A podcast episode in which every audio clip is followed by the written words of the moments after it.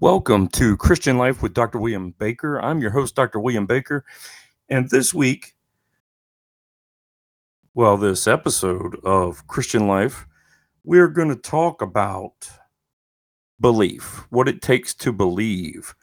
Um, and we're going to talk about a leper and a centurion. The belief in a leper and a centurion. Well, not exactly, just making fun of the words. Uh, but we're going to discuss first a little bit about uh, belief, and then we're going to jump into Matthew chapter 8, and we're going to talk about the leper that Jesus cleansed and a centurion. So let's start off by talking about belief, believing in something. What does it take to believe in something? For some people, you know, we start when we're young when we're in school, right?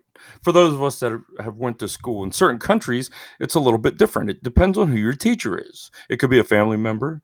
It could be somebody who's paid to convey knowledge, an actual teacher. Um, it could be someone that has a religious stature. It could be numerous individuals who may teach, you know, and that that's the more formal aspect of it. You know, friends would be a little, your family would be a little less formal. You got friends, and then, you know, you, you want to say a third tier to the onion when you're peeling it back. You could even say it, it's people who you observe and see out in society or on a daily basis or on a semi-daily basis, you know, weekly basis or something. So, you know, when we come down to belief, we typically believe what a teacher or a close family member tells us. They're in that inner circle. The teacher's in the inner circle, you know, with the family member, because as a family member, you have an intimate bond with that person. So you're going to believe what they tell you when you're younger. And then with the teacher, because they're in a position of trust and they're a teacher, you typically learn that hey you can trust your teacher. So what they tell you you know it's not going to be a lie it's going to be the truth. So you believe those. And then and that's a little more formal. Now you've got others in society who you you see things you hear things. You may believe it a little bit but not wholeheartedly. You know you want some proof. You want to excuse me go out there and actually see it for yourself to believe that it's real. You know, you don't accept all of it. You you make, well, it's possible it's true. Doesn't mean it is. You you want to discern, you want to find out for yourself, right? Yeah. And that's kind of like what we're going to talk about today with Jesus. So we'll go ahead and jump into chapter 8 of Matthew. We're starting off with verse 1 when Jesus cleanses a leper. When he came down from the mountain, great crowds followed him. And behold, a leper came to him and knelt before him, saying, Lord, if you will, you can make me clean. And Jesus stretched out his hand and touched him, saying, I will be clean. And immediately his leprosy was cleansed. And Jesus said to him, See that you say nothing to anyone, but go, show yourself to the priest, and offer the gift that Moses commanded for a proof to them. So let's let's break that down a little bit. So he just got finished teaching all the people on the mountain. You know, the crowds are still following him, and, and a leper's coming up to him and knelt before him got on the knees, got on their knees and knelt.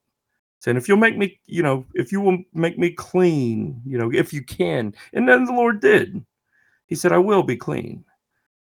And it doesn't say, you know, it took a week. It didn't take any, you know, no medicine to take. It didn't have to wait for the medicine to take effect. It was immediate that the leprosy was cleansed. And Jesus said, See that you say nothing to anyone don't gloat about it. Look what the Lord did for me. You know, he he did this for me, not you, but me. I got, you know, Jesus did something special for me. He didn't do that. but show yourself to the priest and offer the gift that Moses commanded. So he was, you know, the, the leper, and I'm not sure if it was a male or female. I'd have to go back and, and look at that off the top of my head. You know, so many went to Jesus. But the priests were trusted in society at that time. So when lepers are removed from society and sent to the leper colony, usually a leper you know if somebody tries to to heal a leper like a doctor back in those days you know by touching leper they would get get it, it the leprosy and could contract the leprosy or whatever it was. And you know then the the doctor would be removed from society. Now the only way to get back in society was you know if it was if it healed up and was gone then you could present yourself before the priests who who you know the community listened to. And then you had to make the offering that Moses commanded right i mean that's that's what he's saying there. So he doesn't want you know you you to go out and, and proclaim it to everybody and have a party with it. But let the priest look at you. If everything's right make your make your offering and go back to society and live you know? And that's that's you know the proof hey it's gone. God cleansed me it's gone. Don't even have to say that. It said show yourself to the priest. It doesn't even say they have to tell the priest how they got rid of it. What happened? Just you know hey lift up your garment it's gone. Good. Go make your uh go make your offering. And they're back in society. But there's a lot of people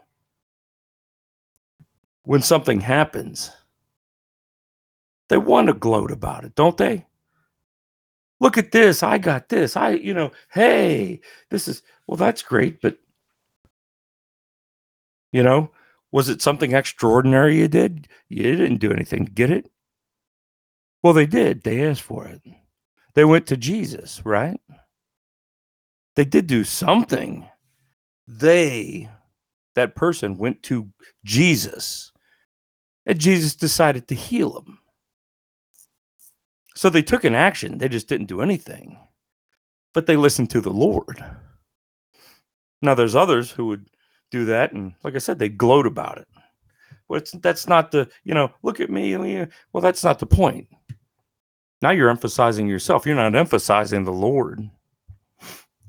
So let's move on to verse 5 in chapter 8 the faith of a centurion. When he had entered Capernaum, a centurion came forward to him, appealing to him, Lord, my servant is lying paralyzed at home, suffering terribly. And he said to him, I will come and heal him. But the centurion replied, Lord, I am not worthy to have you come under my roof, but only say the word, and my servant will be healed. For I too am a man under authority, with soldiers under me. And I say to one, Go, and he goes, and to another, Come, and he comes, and to my servant, Do this, and he does it. When Jesus heard this, he marveled and said to those who followed him, Truly I tell you, with no one in Israel have I found such faith. I tell you, Many will come from east and west and recline at a table with Abraham, Isaac, and Jacob in the kingdom of heaven, while the sons of the kingdom will be thrown into the outer darkness. In that place there will be weeping and gnashing of teeth. And to the centurion, Jesus said, Go, let it be done for you as you have believed. And the servant was healed at that very moment. So let's break that down. And when Jesus entered Capernaum, the centurion came to him. Now, a centurion is in charge of about 100 men, pretty powerful, you know. And uh, he, he appealed to him. He told him, He said, Lord, my servant's paralyzed, suffering. I don't want to see him suffering. You know, I, I come, you know, to you, ask you to heal him. And, and he said to him, I will come and heal him. But the centurion replied, Lord, I'm not worthy to have you come under my roof. Because the centurion was what?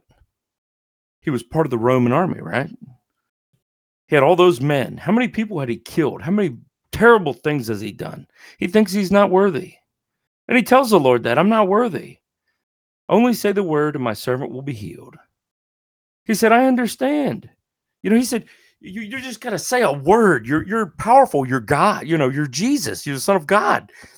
You can heal him with a word. You don't need to come. And he tells him, you know, I too am a man under authority. God's under the authority, you know, the, the God is given the authority to Jesus. Rome has given the authority to the centurion to control the soldiers and have certain authority over a certain area. He says, I'm under authority with soldiers under me. I say to one, go, and he goes. I say to another, come, and he comes. I say to my servant, do this, and he does it. And Jesus knew he understood. He just marveled at him and said to those who follow him, You know, no one in Israel has found got such faith. The centurion knew. You know, you're the Lord. You don't have to, you can just, a word, a thought. I tell you, many from the east and west, you know, will come from the east and west and recline at the table with Abraham, Isaac, and Jacob in the kingdom of heaven. At the table that they've been prepared for us, Jesus prepared for us. While the sons of the kingdom will be thrown into outer darkness. Jesus is telling them right there this centurion has more faith than you. You don't believe. You know, you may have repented, but you haven't circumcised your heart. You haven't changed your heart. You're still the same old, same old sinful person. You don't want to follow what I'm saying. But this man who does this, he believes, he has faith.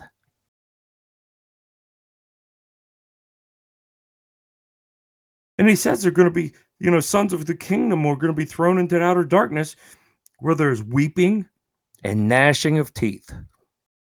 Think about that. People are crying and there's teeth, all kinds of what kind of teeth? Well, you know, what animals are they on? They're gnashing, they're chewing, they're, you know, think about that. And Jesus told the centurion, Go, let it be done. For as you have believed, and the servant was healed at that very moment. Just a word. It wasn't even a, you know, he tells the centurion, Let it be done for you as you believed. Now he's telling the centurion that. But he didn't need to say that to heal the servant. You know, that that's just awesome. That's a great God. Great Jesus. Belief, some belief and faith. What do you believe in? What does it take you to believe? Yeah, there was a lot of people believing in the idea of Jesus there was a lot less that followed his doctrine and what he preached, what he said, do. They liked the idea. They liked the idea of saying, oh, look at me. You know? Did they believe and have faith in what he was doing? What he said? Nope. No, they didn't. They wanted to see more miracles. They wanted to see more of his you know, wondrous things he could do. Why? Don't you have faith? Don't you believe? And even after witnessing numerous, you still don't change your heart. You still haven't found the entrance to the kingdom of heaven. Remember, the gate's narrow to heaven to salvation. But the gate to the lake of fire, well, you may not even see the the side, you know, the gate sides. It's just might be a so wide you can't see it. You just keep walking. You walk right through it, won't even know it. Because you have to practice and live what is preached. You have to live the Christian lifestyle. What God asked us to do love our neighbors be kind, joy, long suffering, right? You've got to believe that Jesus was sent here by God the Father. He was sent here to die on the cross, to take all of man's sins, because we're fleshly, sinful beings, into himself. He opened himself for that one moment, died on the cross, human death, rose to heaven. He gave us the ability to have salvation if we believe, put our faith in the Lord, trust, repent of our sins, and change our heart. You know, it's not difficult. That's the one thing that amazes me. It's not difficult, but yet it seems to be one of the most difficult things out there. And what does it cost you? It doesn't cost anything. It doesn't cost anything. You just have to believe. Believe in the Lord. Repent, change your ways. And people can't do that because of the fleshly, sinful beings that we are. They want that money, they want that extra, whatever it is that makes you feel good. They, you know, you got to have it first, right? Can't see the people who, you know, might need a word of encouragement or suffering right in front of you because you're too wrapped up in yourself in this fleshly world. It doesn't mean you can't live and do things. But you've got to open your eyes. You got to view the world with Christian eyes. You know, so do you have that belief or do you, you know, like it's a family member or trusted, you know, teacher or somebody or, you know, do you have to hear it or see it to believe it? And in some cases, people don't even believe it when they see, believe it when they see it five, six, seven times. I just let me see that again. Really? And then you go say, "Oh, I was there. Yeah. Oh, yeah, it was great. Yeah." What does that matter if you're not saved? It always comes back to, you know, are you saved? Because tomorrow is not a given. If tomorrow doesn't come, I know where I'm going to be. I'm going to be at the table with Jesus, God the Father, the family members, everybody who made it up there. I'm not going to experience a second death. But I'm going to be have you know be reborn in a new body in heaven. I hope you get reborn in a new body in heaven too. Just believe a little. Now, as always with my podcast, when I wrap up the podcast, I just like to say I always want the best for everybody. I hope everybody's week's week, time, day is going good. I don't want anybody to be, you know, suffering or in pain. And you know, if you're think if if you're having thoughts, negative thoughts, they could be bad, good, negative, borderline, not sure. If you just need somebody to talk to. But if you're having bad thoughts, need somebody to talk to, think about doing something bad.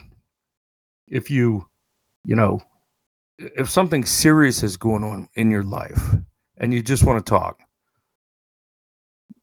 let me know. You can reach out to podbean.com. Look for Christian Life with Dr. William Baker. There's a contact form there or contact uh, information, reach out to me. I will respond back.